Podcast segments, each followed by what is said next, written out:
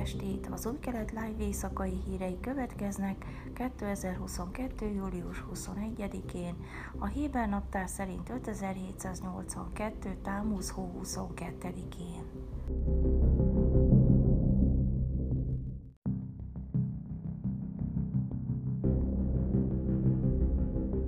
Az izraeli kormány tisztviselői elégedettek a tizenhármas csatorna nyilatkozatával és riportere bocsánat kérésével, miután levetítettek egy illegális látogatást a muszlim szent városban, Mekkában. Gil Tamari vasárnapi behatolása Mekkában megsértette a szaúdi törvényt, amely kitiltja a nem muszlimokat a városból, és azonnali felzódulást váltott ki.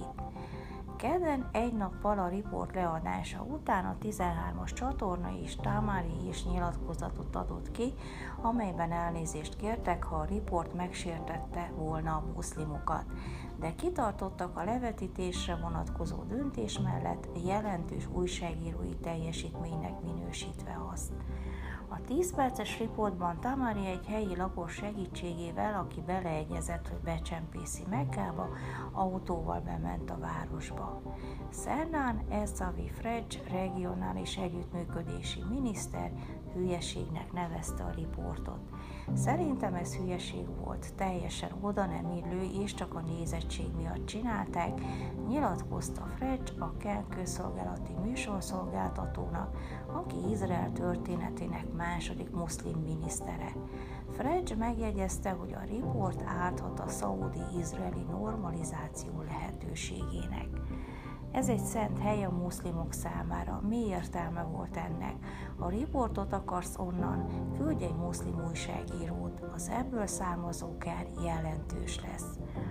Az izraeli kormány nem kommentálta az adást, de az ügyet ismerő forrás jelezte, hogy fejfájást okozott Jeruzsálemnek, mely a kapcsolatok normalizálására törekszik Szaúd-Arábiával. Ez egy olyan cél, amely izraeli és amerikai tisztviselők szerint a közeljövőben ugyan nem valósul meg, de egyes elemzők a széleskörű muzulmán felháborodásra hivatkozva azzal érveltek, hogy Tamari látogatása tovább komplikálhatja a normalizációs erőfeszítéseket.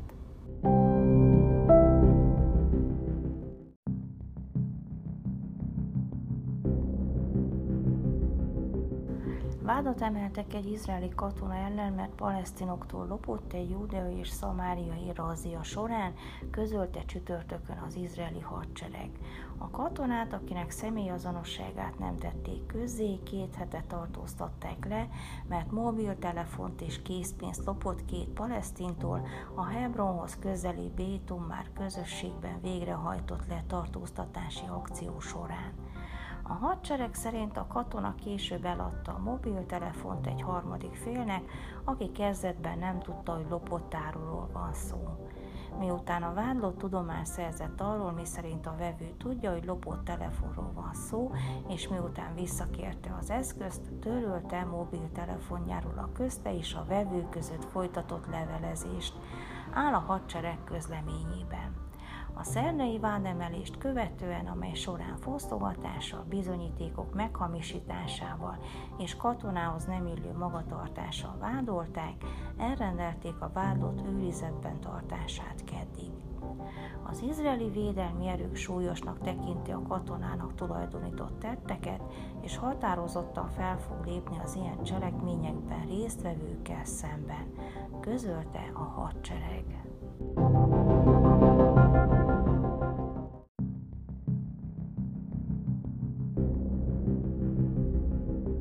Este több százan hallgatták az izraeli T-Pex együttes fellépését a Makkabi sportkomplexum netanyai Polek strandján. A huszonegyedik Makkabi játékok keretében működő sportvaluban a versenyzők lehetőséget kapnak arra, hogy egymással is barátkozhassanak, illetve arra, hogy családtagjaikat is bevonják a játékokba. A Makkabi falun belül a szervezők számos, az idei játékokon először bemutatkozó olyan sportágat is népszerűsítettek, területek, mint a három-szor-három kosárlabda, a strandröplabda, illetve a heveder nélküli falmászás, azaz a boulderezés. Ezen kívül a karneváli hangulatot idéző színes helyszíneken a versenyeket és a nagy közönségnek szóló tevékenységeket ötvözték élő zenei előadásokkal és ételbemutatókkal.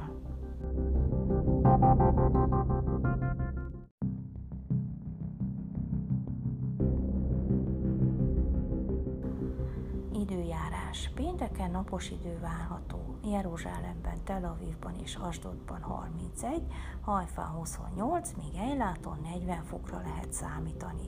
A sábát bejövetele Jeruzsálemben tizenkilenc óra nulla hét, Tel Avivban tizenkilenc óra huszonhét perc. Heti szakasz mátott. Részlet.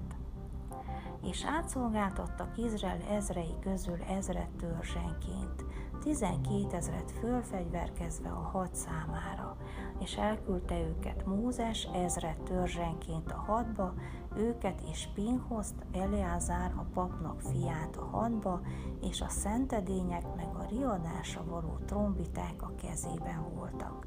És hadba mentek Midján ellen, amin parancsolta az örökkévaló Mózesnek, és megöltek minden férfi szemét. Midján királyait is megölték az ő megöltjeiken kívül. Evit, Rekemet, Córt és Revát, Midján öt királyát, és Bileámot, Beor fiát megölték karddal. És foglulejtették Izrael fiai, Midján asszonyait, meg gyermekeiket, minden barmukat pedig, és minden nyájukat, és minden vagyonukat zsákmányul ejtették. Minden városaikat lakhelyeik szerint, és minden váraikat elégettek tűzzel.